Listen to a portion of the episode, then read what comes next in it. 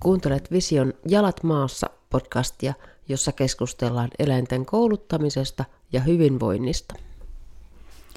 Moikka kaikille! Tänään meillä on studiossa Sari ja Pihla. Haluaisitko se Pihla vähän kertoa, kuka sä oot ja miten sä oot oikeastaan tänne studioon päätynyt? Moi vaan kaikille. Mä oon tosiaan Pihlapavas ja mä oon opiskellut kannuksessa ensin eläintenhoitajaksi ja sitten vielä myöhemmin eläinten kouluttajaksi. Ja mä ajauduin pari vuotta sitten ekan kerran visiolle työharjoitteluun ja sitten työharjoittelujen myötä on jäänyt tälle tielle ja nykyisin koulutan visiolla. Joo, ja meillä olisi tänään sitten tarkoitus Pihlan kanssa vähän keskustella käsittelystä ja oikeastaan niin kuin tarkemmin omaehtoisesta käsittelystä.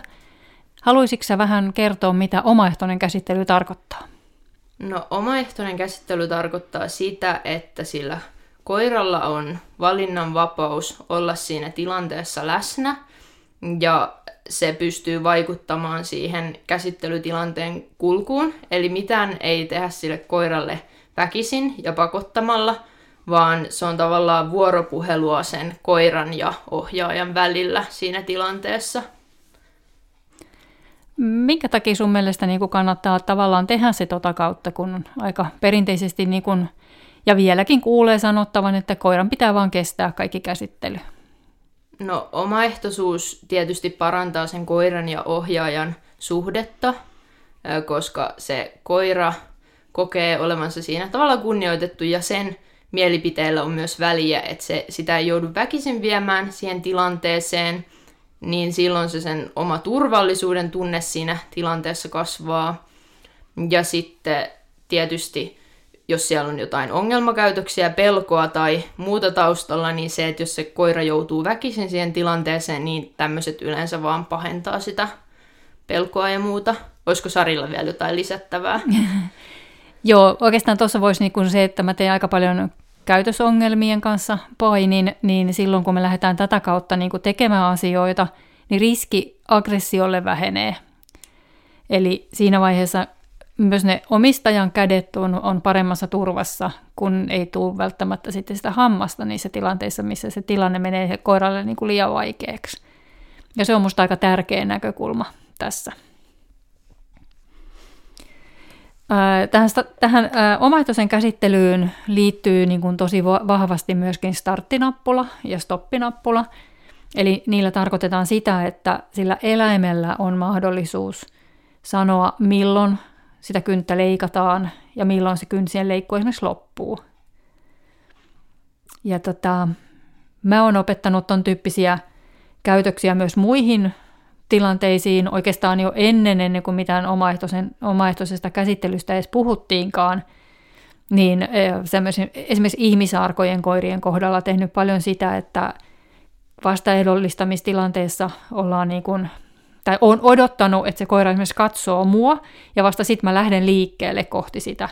Niin kuin siinä vaiheessa, kun se on jo oppinut sen, että lähestyvä ihminen tietää ruokaa, ja siitä ei ole mitään uhkaa, Eli pysytään siellä pelkokynnyksen alapuolella koko aika ja, ja tota, näin, niin siitähän on, se on vähän sama asia, eli se koira on tavallaan katseella antanut mulle luvan lähteä liikkeelle ja silloin, silloin se toivoo, että mä lähden liikkeelle.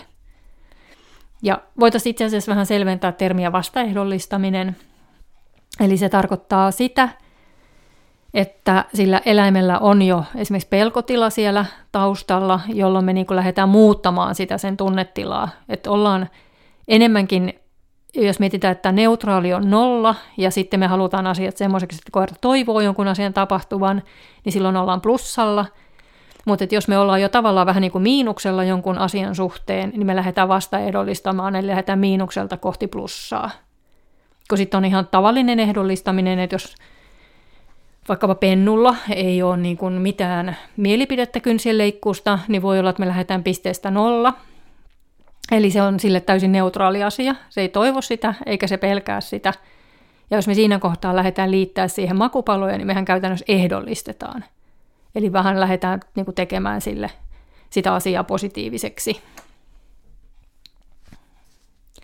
Käytätkö starttinappuloita vai stoppinappuloita vai mitä nappuloita sä käytät?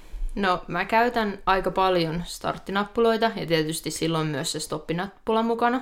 Että mä näkisin sen stoppinappulan jonkinlaisena käytöksenä, jonka seurauksena se oma toiminto lopetetaan. Eli jos koira rupeaa vaikka väistämään, vetää tassua pois tai jotain tämän tyyppistä, niin sitten mä itse keskeytän heti sen, mitä mä olin tekemässä. Ja mä tiedän siitä, että se tilanne on ollut koiralle vähän liian vaikea, ja mun on syytä ehkä vähän helpottaa sitä ja pyrkiä siihen, ettei sinne tulisi kauheasti sellaisia tilanteita, että se koira haluaa pois siitä tilanteesta, mutta sitä koiraa kunnioitetaan ja sille annetaan mahdollisuus poistua siitä, jos se haluaa. Ja sitten starttinappula käytöksenä voidaan antaa ihan konkreettisia esimerkkejä, että itse on vaikka hyödyntänyt hampaiden harjauksena sitä, että mulla on yläleukatargetti, jota koira tulee koskea, ja sitten sen jälkeen aloitetaan se homma. Tai sitten valjaiden pukemisessa koira laittaa itse pään valjaisiin sisään. Tai sitten kynsien leikkuussa mä itse olen opettanut kylkiasennon vahvana asentona, niin sitten se homma lähtee liikkeelle vasta, kun se koira tarjoaa itse kylkiasentoa. Onko sulla sitten joku niin kuin tietynlainen niin kuin merkki sille, että hei, nyt mä haluaisin, että, meille, että nyt olisi, niin kuin, että sä otat vaikka kynsisakset esille, ja sitten kun se näkee ne kynsisakset, niin sitten kun se käy kyljelleen, niin alkaa se kynsien leikkuu, vai mistä se muuten tietää, että Joo, että siinä tavallaan se koira on vähän ehdollistunut siihen tilanteeseen. Että mä otan yleensä, mulla on palkkarasia siinä valmiina, ja sitten mulla on ne kynsisakset, ja mä käyn itse istumaan lattialle, niin siinä vaiheessa se koira tietää siitä tilanteesta, että hei, nyt tämä tarkoittaa kynsien leikkuuta, ja sitten se osaa tarjota sitä maahanmenoa. Mutta ihan yhtä hyvin hän siinä voisi käyttää vaikka jotain alustaa, jota käytetään aina hoitotoimenpiteissä, ja sitten se tarkoittaa sitä, että vaikka nyt kun tämä alusta on esillä, niin nyt tehdään jotain tämmöistä hommaa että se vihje voi olla ihan mikä muu tahansa, tai sitten näin targettien kanssa se on aika selkeää, että jos sä annat jonkun leukatargetin koiralle, niin se on yleisesti aika selkeä vihje, että nyt vaikka ruvetaan tekemään jotain tämmöistä, kunhan se on opetettu ensin. Mm.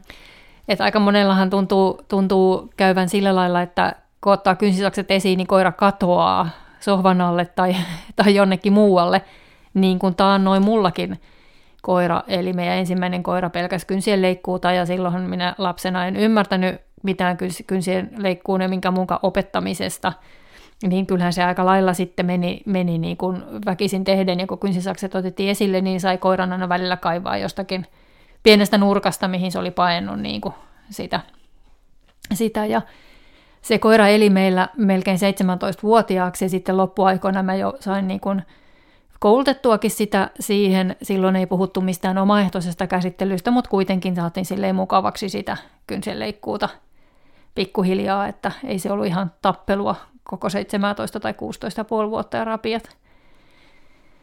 Mutta paljon ollaan tultu niistä päivistä eteenpäin ja se on mun mielestä tosi hienoa.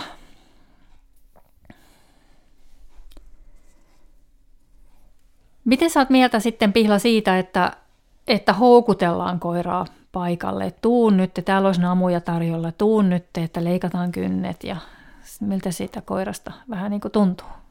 No mun mielestä se on aika huono, varsinkin jos siellä on jo jotain pelkoa taustalla, koska se, että sitä koiraa väkisin houkutellaan tilanteeseen, joka on muutenkin sille pelottava, niin se yleensä vaan pahentaa sitä tilannetta että se on tavallaan aika ristiriitainenkin ajatus, että se koira saisi jotain miellyttävää, jota se tavoittelee, mutta sitten sen pitää mennä jonnekin hirveän pelottavaan asiaan saadakseen sen, niin jonkin verran ne koirat saattaa ponnistella niin kuin yli sen epämiellyttävän, jotta ne saavuttaisi jotain sitä miellyttävää, mutta se ei ole niin kuin millään lailla kannattavaa tehdä sitä niin, tai ajaa sitä koiraa yli sen pelkokynnyksen Mm, kyllä, koska siinä vaiheessa sitten niin kuin riski sille aggressiiviselle käyttäytymiselle lisä, lisääntyy niin kuin aika rankasti.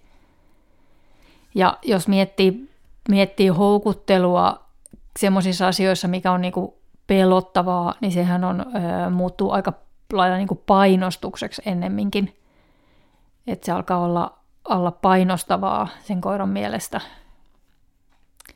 Jos miettii, että jos itse pelkää jotakin ja joku lähtee houkuttelemaan, että jos on vaikkapa lentokonepelko ja joku hulluna vaan houkuttelee, että tuu nyt, tuu nyt lentokoneeseen, niin kyllä se alkaa niin kuin jossain kohtaa ärsyttämään niin paljon, että tekee meili käsilaukulla pätkästä päähän.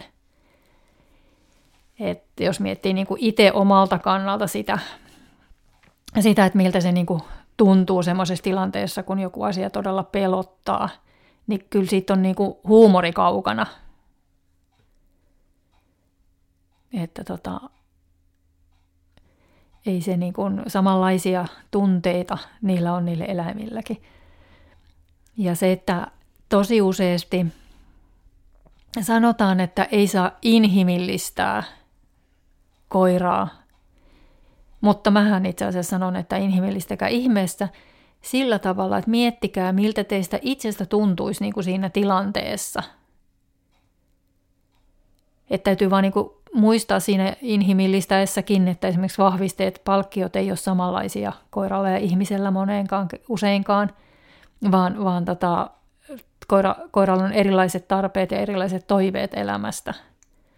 Mutta tuommoisissa pelkotilanteissa ja tuommoisissa niin kannattaa niin oikeasti miettiä, että miltä itsestä tuntuisi siinä tilanteessa.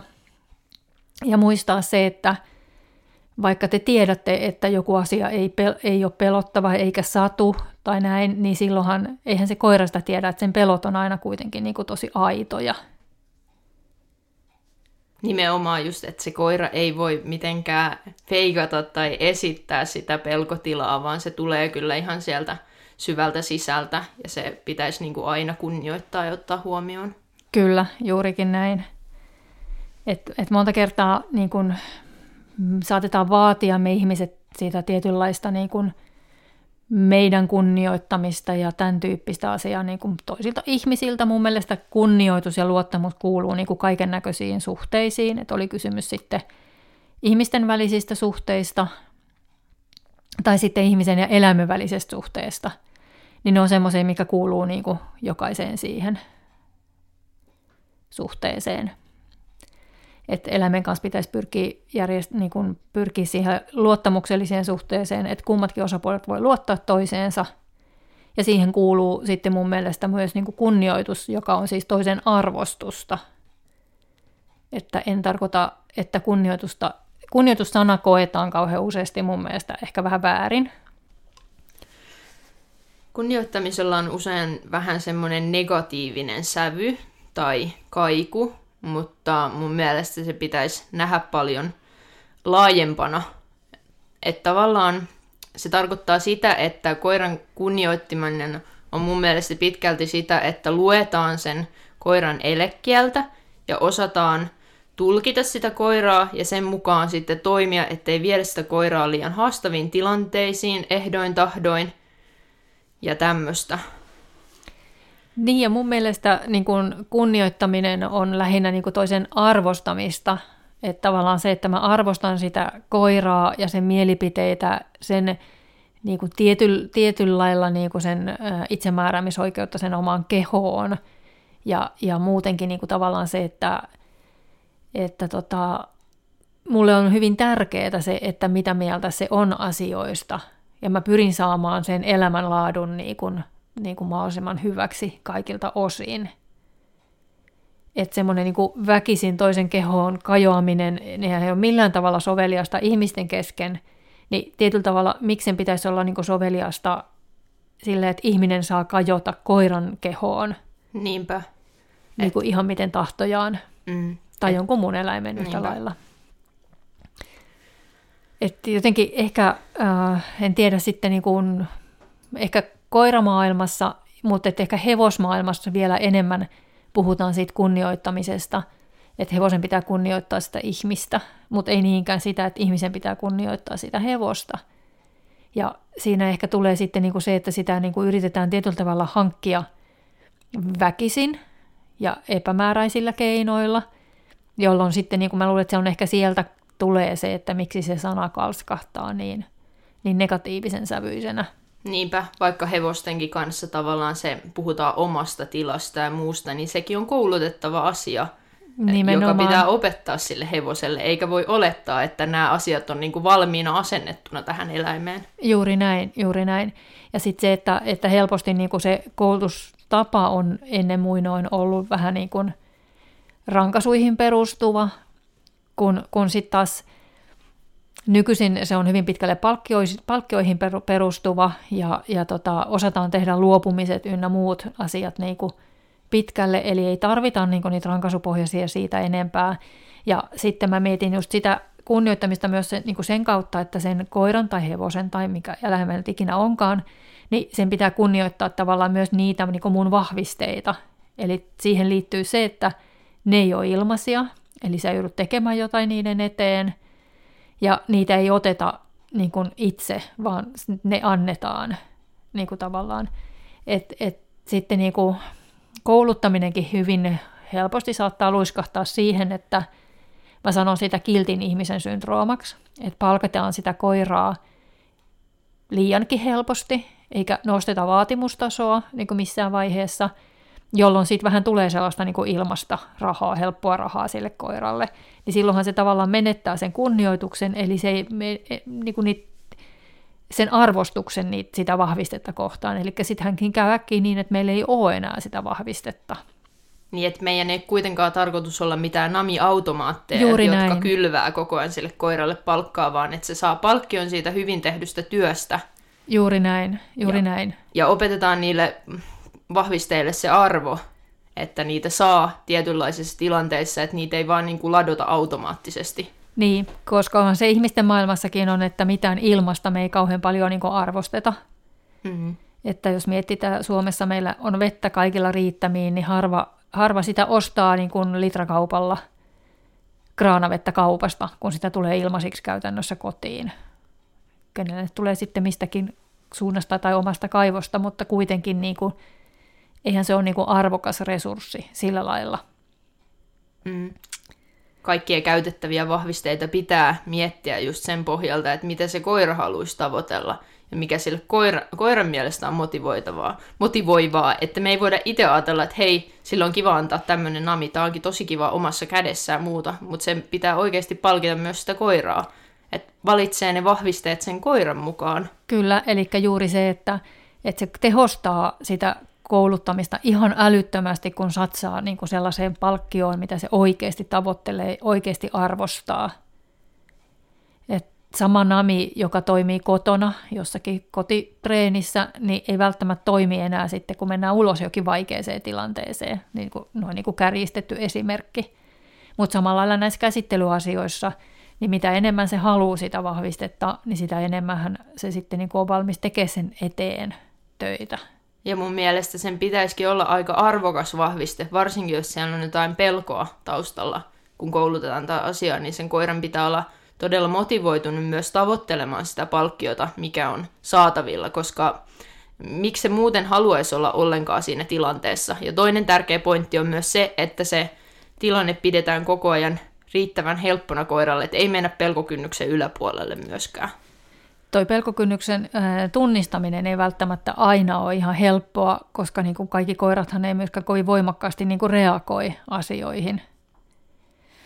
Mutta toi, niin kuin, toi palkkion laadun, laadun merkki, niin kuin sitä voisi miettiä vähän sitäkin kautta, että mitä, että siinä vaiheessa kun otatte kynsisakset ete käsiin ja päätätte, että nyt ruvetaan leikkaa niitä kynsiä, niin mikä mieleyhtymä sen koiran päähän tulee? Tunneksi, tuleeko sinne joku rupunen kuivanappula, pieni, vai tuleeko sille mieleen tirisevä pihvi, että jes, vitsi mä saan nyt ihanaa pihviä tai ihanaa makkaraa, että, että tota, sitä, niinku, että mitä se ajattelee siinä vaiheessa niinku myöhemmin, kun se näkee kynsisakset.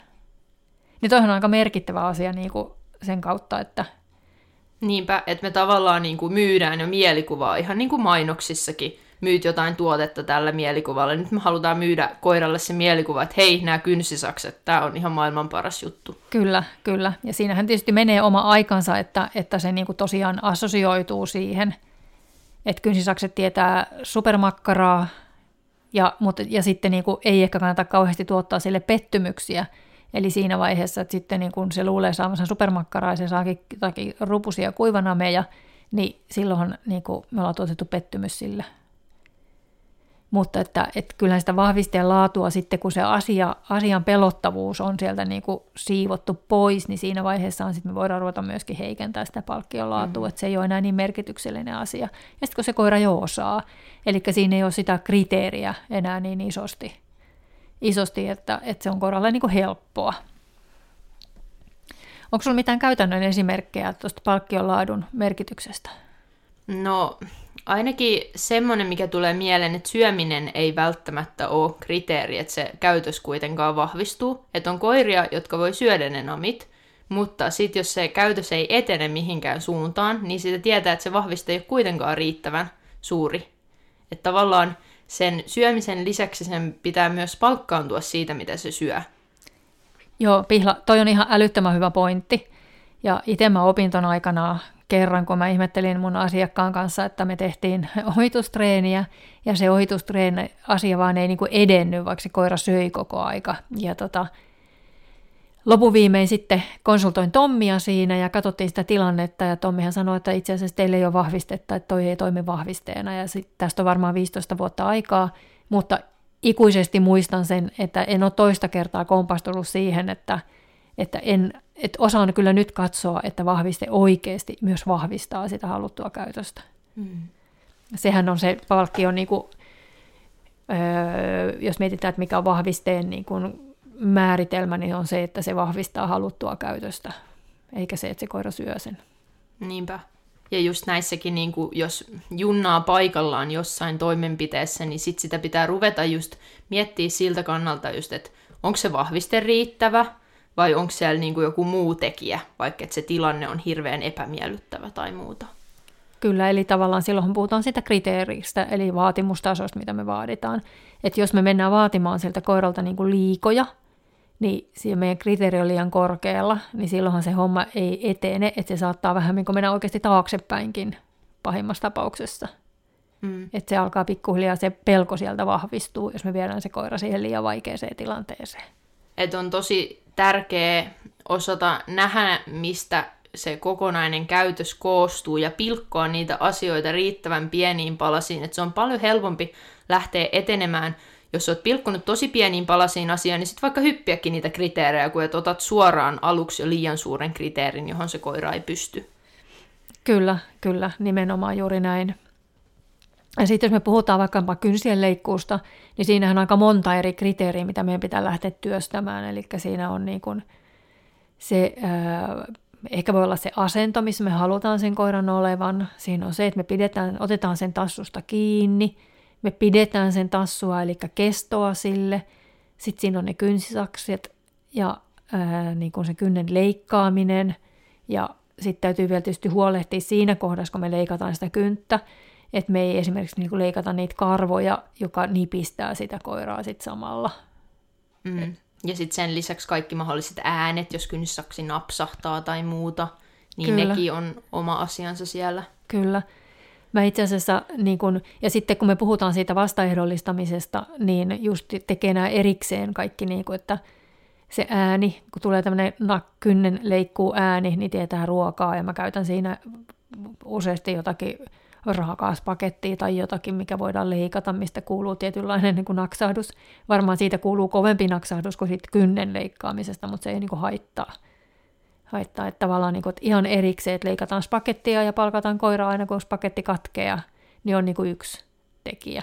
Eli se ääni, mikä siihen liittyy. Mm. Ja sitten tässä on pohjalla paljon semmoisia tukitaitoja, jotka hyödyttää siinä itse käytöksessä, kuten just puhuttiin vähän noista asennoista. Että jos haluaa leikata koiralta kynnet niin, että se makaa kyljellään, niin toki siellä pitää olla vahvana se kylkiasento taustalla ja siihen on opetettu kesto ja se on opetettu ihan erikseen ennen kuin viedään se sitten tähän uuteen kontekstiin. Kyllä, sitten mä voisin tuosta oikeastaan niinku vielä siitä, että, että mä aika useasti, äh, jos koiralla on jo kynsien leikkuu pelko, niin sitten niinku otetaan kokonaan uudet sakset siihen. Eli vaikka ne olisi niinku samanlaiset ja samanmerkkiset kuin ne vanhat sakset, mutta niissä on kuitenkin niinku tietty haju jo valmiiksi, jos niitä on jonkun verran käytetty ja se on saattanut ehdollistua siihen, siihen pelkotilaan. Että tota, tietysti aina parempi on, jos ne sakset on kokonaankin erilaiset, mutta voi olla vaikea löytää hyviä, saks, hyviä kysysaksia monen, monen erilaisia.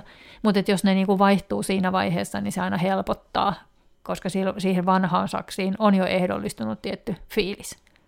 Ja sitten sen lisäksi on myöskin hyvä varmistaa niiden reenien alussa, että ne sakset on oikeasti kunnolla terävät, koska jos ne sakset on tylsät, niin se voi aiheuttaa koiralle ihan turhaa kipua sinne kynsien leikkutilanteeseen. Juuri näin. Ja sitten jos nyt puhutaan taas niistä kynsienleikkujutuista, niin sitten niin kun on myös mahdollisuus käyttää trimmeriä ja viilaa. Et mä esimerkiksi käytän viilaa oman koiran, mulla on yhdellä koiralla on myös takajaloissa kannukset ja ne kynnet kasvaa mun mielestä jotenkin vähän niin kuin erilaiset, eri lailla ja sitten niitä on vaikeampi niin kuin pitää, pitää niin kuin lyhyenä, ja tietysti ne ei kulukaan missään, niin mä aika paljon viilaan niitä sitten, ettei, niistä, ettei ne jää hirveän teräväksi niin kuin siihen tulee niistä tulee vähän sellaiset neliskulmaset, mutta et, niin kuin saa ne kulmat sieltä niin kuin viilattua. Mm. Ja näissäkin just muistaa, että jos ottaa vaikka sen kynsitrimmerin käyttöön, niin ensin opettaa, että se trimmeri ääni ja se hurina, mitä se pitää, niin se on miellyttävä asia. Sitten niin kuin muistetaan kaikki nämä palaset erikseen siedättää. Joo, mä oon esimerkiksi tota käyttänyt, en koir, koirilla ole käyttänyt trimmeriä enkä, enkä ajellut niiden turkkia, mutta esimerkiksi lampaiden kanssa, kun mä niiden, niiden kerintää opetin, niin erikseen niin palkkasin siitä, kun keritsin lähti päälle.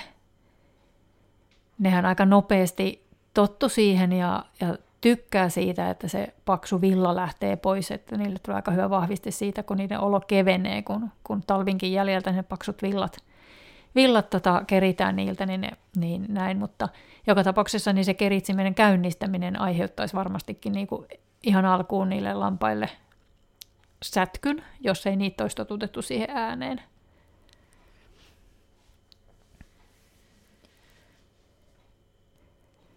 Mites, tota, miten sitten, niin kun, kun ollaan lähdetty jo tekemään niitä toistoja siinä sen koiran kanssa, niin – meidän pitäisi saada se onnistunut toisto, ja tavoitehan on ne, niin kuin joskus, esimerkiksi jos puhutaan vaikka eläinlääkärikäytöksistä, niin niissähän tärkeintä on mun mielestä aina se, että jokaisen käynnin jäljiltä niin kun se seuraava eläinlääkärikäynti on helpompi kuin se edellinen. Mm. Mutta mitäs me voitaisiin oppia aina siitä tota, jokaisesta toistosta, että kun me tavallaan seurataan sitä omaa koulutusta ja sen etenemistä, niin tietenkin sen, että se koira pystyy aina enempään, mutta tota, siitähän saa muutakin informaatiota.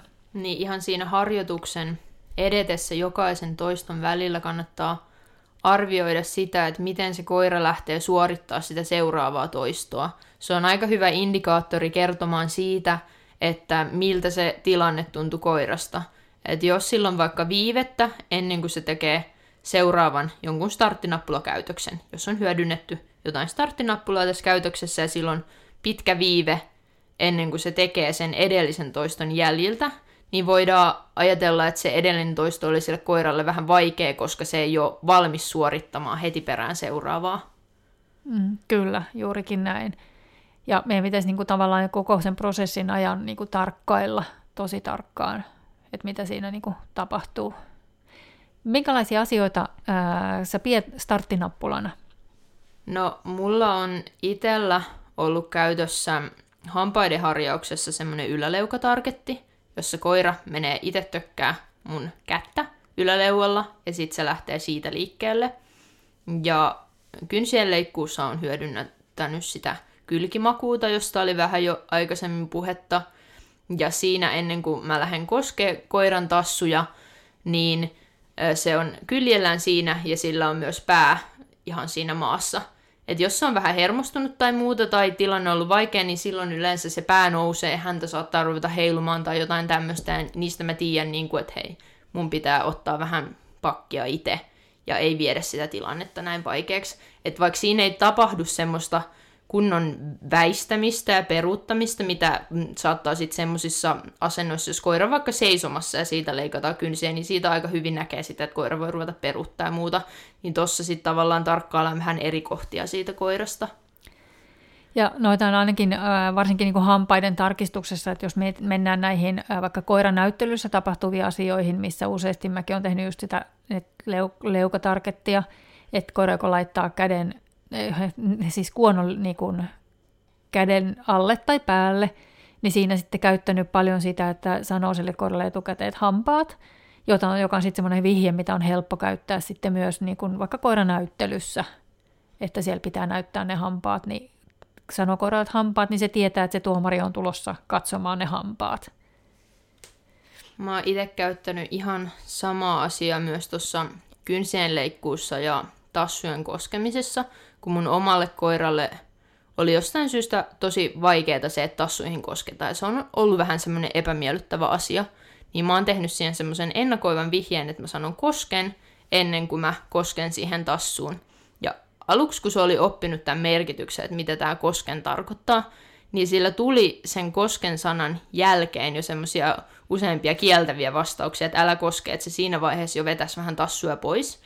Mutta sitten kun mä en koskenut ja annettiin vähän ajan kulua, niin niitä kieltäviä vastauksia ei enää tullut, kun se tilanne oli riittävän helppo ja sitten se koira huomasi, että sillä on itsellä valinnan mahdollisuus tässä tilanteessa, että se saa itse valita, että, että nyt se tietää, että tämä koskeminen tulee ja hänen ei ole pakko olla siinä tilanteessa, jos hän haluaa, että mä kuuntelen sitä, niin se niin kuin avasi sen ongelman sieltä sen jälkeen. Mm.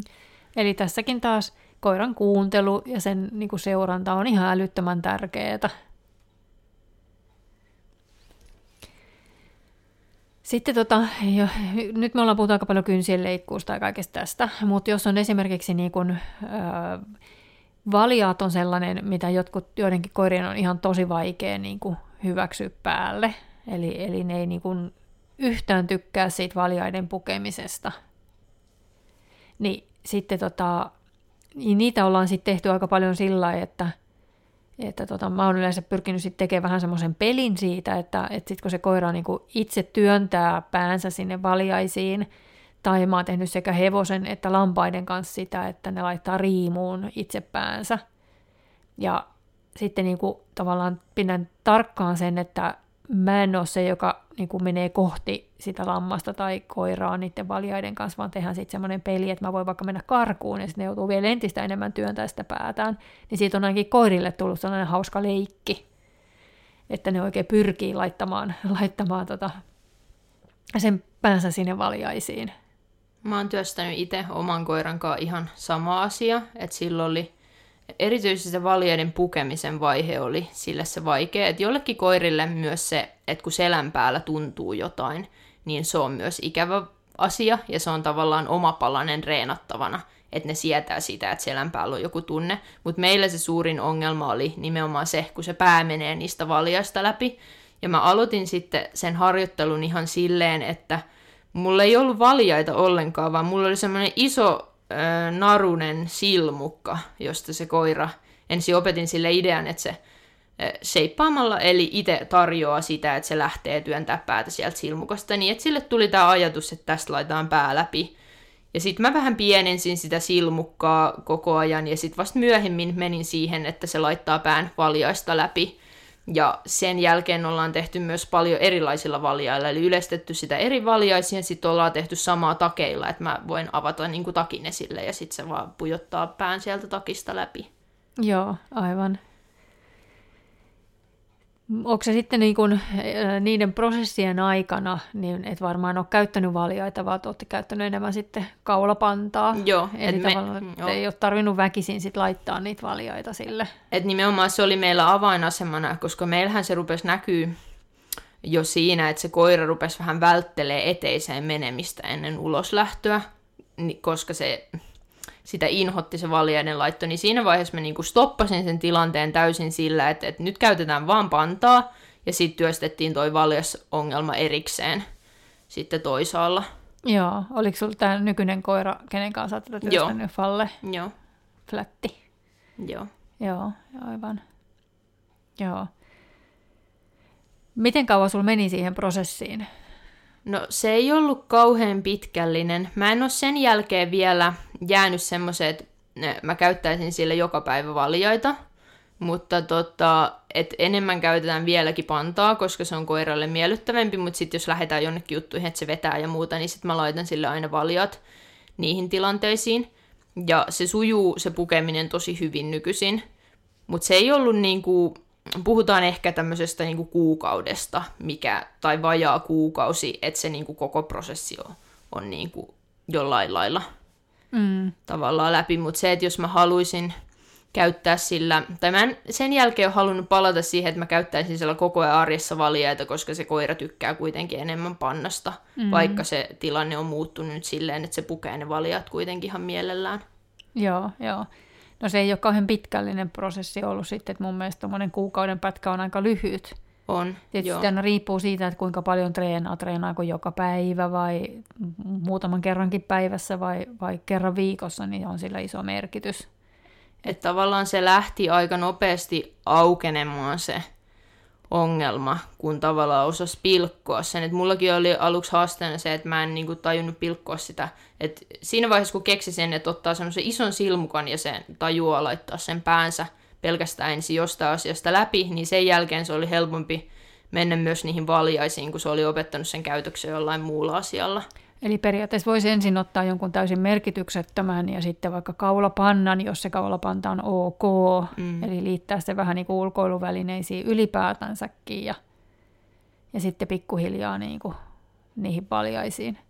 Joo, että meillähän aika paljon käytetään valopantaa niin kuin päivittäin, varsinkin näin talvella, niin siitä mä niin kuin opetin sit alusta asti sen, että se pujottaa päänsä. Et kun mä otan valopannan käteen, niin sit se koira menee sujauttaa pään siitä läpi. Ja se niin kuin oli koko ajan sille helppoa, kun sen teki alusta asti sille, että tämä pysyy mukavana ja miellyttävänä. Mm. Sitten kun on näitä monen koiran talouksia, niin tuommoiset voi olla vähän haastavia, kun sitten täytyy oikeasti opettaa, että ne saa laittaa vaan esimerkiksi nimen kuullessaan sen pannan päähän, koska tota, mä jo sieluni silmin näen, kun mulla on kolme koiraa siinä samassa valopannassa. Ja mulla on välillä, välillä kynsien leikkuussa vähän se ongelma, että mun on pakko laittaa muut pois, koska mulla saattaa olla sit sylissä niin kuin kolme koiraa ja sitten on vähän hankalaa, että siinä sählää liian moni. Moni, mikä on ihan kiva sinänsä, koska esimerkiksi Hopun kanssa niin on, on tehty töitä sen kynsien leikkuun eteen, että, että se ei kanssa ole niin kuin tykännyt siitä alkuun. Et se on ihan kiva siinä vaiheessa, kun tuommoinen koira, joka ei ole tykännyt kynsien leikkuusta, niin tulee siihen samaan kasaan jonottamaan, että kynnet leikataan, niin se on mm. aika hyvä palkkio sille, vahviste, loistava vahviste itselle sille tehdystä työstä, että, että on saanut sen niin kuin mukavammaksi. Onko sulla muita esimerkkejä vielä näistä, niin kuin toi valjaat? Mulla on ainakin yksi mielessä, mutta sano sä nyt ensin, jos sulla on jotain. Mm, ai, niin kuin näitä omaehtoisen käsittely, mitä voi niin. hyödyntää. Niin. Mm, no se hampaiden harjaus, niin sen mä oon oikeastaan alusta asti opettanut tälle starttinappulaa hyödyntäen. Ja se on pysynytkin koko ajan semmoisena miellyttävänä, että helpommalla pääsee, kun ei ole niitä pelkotiloja siellä taustalla, niin sitten pääsee etenemäänkin tosi nopeasti yleensä. Niin, nimenomaan. Eli kannattaa just kenellä pentukin on, niin kannattaa aloittaa heti pennun kanssa tekemään tähän tyyliin niitä. Et ei, se, ei se koira siihen kuole, jos sen kynnet on vähän aikaa leikkaamatta. Esimerkiksi, että pääsee siihen saakka, että pystyy leikkaamaan niitä kynsiä. Mm. Ja yleensä ne on, ja pentujen, pentujen kanssa itse asiassa, niin mulla on ollut niin kuin kokemus useastakin sellaisesta koirasta, jolle itse kynsien leikkuu, että vaikka ne on tullut kynsien leikkuu asiakkaana mulle, niin niille itse asiassa on ongelma ollut kynsien leikkuu, vaan se, että ne ei ole kestänyt sitä, että niitä pidetään paikallaan. Et sitten kun on opettanut vaan sen, että, että nyt kun mä otan sut syliin tähän näin ja sä rauhoitut siihen, niin sitten sä pääset pois siitä ja sitten kun se on alkanut olla ihan ok, niin ei ole ollutkaan enää ongelma leikata niitä kynsiä. Että siinä kannattaa myös tarkkailla, että mikä on se oikeasti se ongelma. Et varsinkin pentujen kanssa, niin eihän ne voi tietää, että kynsien leikkuu on kauheata, jos ei, jos ei niitä ole juurikaan vielä leikattu. Mm. Että se tulee oppimisen kautta ja kokemuksen kautta, että mihin suuntaan se joku toimenpide rupeaa kääntyä. Että onko siellä paljon enemmän niitä positiivisia kokemuksia taustalla vai sitten että rupeaa tulemaan paljon enemmän negatiivisia. Niin tavallaan, että mikä painaa siellä koiran vaakakupissa, kun mietitään tätä asiaa. Että jos siellä on joku yksittäinen ikävä kokemus joskus tullut, että leikkaat vaikka huti kynteen, mutta siellä on niin kuin paljon vahvista historiaa siitä, että on tosi miellyttävää mm. sille koiralle, niin se painaa kuitenkin enemmän yleensä siellä pohjalla kuin se yksittäinen negatiivinen kokemus. Kyllä, täytyy toki muistaa, että pelkoehdollistuma tapahtuu useasti kerrasta, että ei tarvi olla kuin yksi riittävän huono kokemus, niin se riittää niin kuin pilaamaan paljon sitä hyvää. Mutta tässäkin pätee se, että mitä enemmän siellä on pohjalla niitä onnistumisia, niin sitä helpompaa tuommoisesta jostain, voinko sanoa traumasta, mutta yksittäisestä tuommoisesta pelkoehdollistumasta on päästä eroon, kun sitä vahvistet, vahvistehistoriaa mm. on takana niin kuin runsaasti. Joo, ehdottomasti. Ja sitten kun nämä käsittelyasiat vaikuttaa niin kuin suoraan sitten myöskin niin esimerkiksi niihin eläinlääkärikäytöksiin. Ja paljon voidaan kotona tehdä ja treenata helpottamaan sitä koiran eläinlääkärikäyntiä myös. Että hirveästi on semmoisia pohjataitoja asioita, joita pystyy hyödyntämään myös siellä eläinlääkärissä. Kyllä, juurikin näin.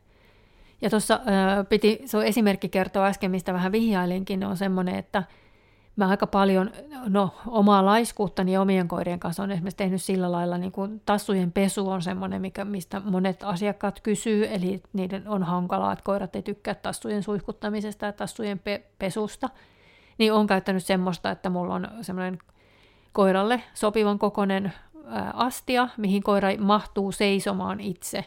Ja mä teen esimerkiksi silleen, kun on kura-aika ja kolme koiraa ja en tykkää kuraisista tassuista sisällä, niin mulla on semmoinen vanna, mihin, mihin ne kävelee, ja kun menee sinne, niin baari aukeaa, ja kun tulee pois, niin baari menee kiinni, ja tassut sitten puhdistuu ihan itsestään samaan aikaisesti, kun siellä on vettä siellä pohjalla, niin se on niin nopein keino ikinä pestä kolmen koiran tassut ja saada ne niin kuin puhtaaksi. Ja sitten, no nyt ei tällä hetkellä ole, että nyt kun mulla on toi vannasysteemi sillä lailla, että mä saan koirat siitä suoraan kävelemään niin kuin pyyhkeen päälle, mutta aikanaan kun mulla ei tota keksintöä vielä ollut, niin mä olin opettanut sitten niin kuin pyyhkeen targetiksi, että suihkusta kun tullaan, niin menee aina targetille makaamaan, eli pyyhkeelle. Niin se kanssa vähensi sitä märän määrää joka paikassa. Toi on ollut mun, mun mielestä niin kuin paras keksintö ikinä pestä koiran tassut tuolla tavalla. Ja kuulostaa varmaan koirallekin motivoivalta, jos sitä on opetettu menee erilaisten laatikoiden ja kohteiden sisään, niin se on vähän niin kuin vaan semmoinen kohdetehtävä. Kyllä. Laittaa tassut sinne. Kyllä, ja ensin siellä oli niin kuin vettä vaan, ensin ei ollut vettä ollenkaan, sitten oli vettä ihan nimeksi, ja sitten mä oon pikkuhiljaa niin kuin nostanut tai lisännyt sitä veden määrää siellä. Ja ongelma tälläkin hetkellä sitten tahtoo olla vähän siellä, että siellä on helposti sitten sama koira aina, ja varsinkin mun vanhin koira rakastaa sitä tehtävää, se tykkää muutenkin vähän niin kuin vedessä lotrata, niin sitten kun mä otan yhden sieltä pois, niin sitten sit se on aina siellä joka välissä uudestaan siellä, siellä niin kuin pesimässä tassuja. että se on koirien mielestä itse asiassa niin kuin kiva temppu. Joo. Mitäs me tähän sanotaan loppuun? Että Pihla vetää meillä omaehtoisen käsittelyn kursseja, että jos tuntuu, että ei kotona hommat onnistu, niin meillä on kursseja siihen, siihen ja sitten tota, niitä on mahdollisuus tehdä myös nettikurssina ja, ja sitten tota, ihan yksi, yksityisvastaanotolla myöskin. Joo, ja sitten meillä on erikseen vielä semmoisia kynsien leikkuaikoja, että jos tuntuu, että ei itse halua leikata sen koiran kynsiä, niin sitten voi varata ajan, jossa reenataan. Ja näillä kaikilla kynsien leikkuajoillakin on idea se, että se tilanne tulisi joka kerta koiralle helpommaksi, että siellä ei mennä niin kuin koiran pelkokynnyksen yläpuolelle, eikä välttämättä päästä leikkaamaan ekalla kerralla ollenkaan kynsiä, jos se tilanne on vaikea sille. Niin, kyllä. Ja jos koiralla on vähänkin niin kuin taipumusta siihen aggressioon, eli se puolustautuu murisemalla ja siinä on se riski, että, että tota, se käyttää hampaita, niin suosittelen tosi lämpöisesti sitä, että opettaa koiralle kuonokopan mukavaksi asiaksi. Ja tästä itse asiassa löytyy meidän nettisivulta video, mikä kestää vissiin viitisen minuuttia, mutta siinä joka tapauksessa tulee kaikki kuonokopan opettamisen vaiheet ää, esimerkinomaisesti – Eli sitä, sen avulla varmasti pystyy itse opettaa koiralle sen kuonokopan, että jos, jos sitä ei osaa. Ja muutenkin, niin tässä suosittelen aina, että kaikille koirille opetettaisiin se kuonokoppa, koska sitten, että jos jonain päivänä tulee tilanne, että se koira loukkaantuu vaikkapa, ja sille ei ole laitet, se ei osaa vielä kuonokoppaa, niin siinä tilanteessa me joudutaan vielä laittaa kuonokoppa sille, sille naamalle ihan sen takia, että suojataan eläinlääkärin käsiä, koska kipeä koira voi aina olla aggressiivinen, vaikka se olisi muuten vaikka kuin kiltti, niin silloin se on reilumpaa koiraa kahtaan, kun sille kuonokoppa on jo tuttu asia. Mm. Ja siitä saa tosi mukavan treenipelin vielä niin kuin pimeisiin talviiltoihin tai mihin sitten ikinä tarviikin treenihetkiä.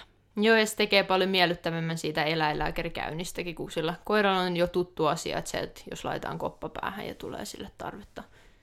Juuri näin, että siihen on ehdollistunut sellainen tosi mukava tunnetila siihen kuonokoppatreeniin, niin se tulee sitten mukana se tunnetila sinne eläinlääkärille, niin se auttaa siinä kyllä. Mm. Hyvä, mutta menkäähän treenailemaan, niin niin mekin tehdään. Moi moi! Moikka!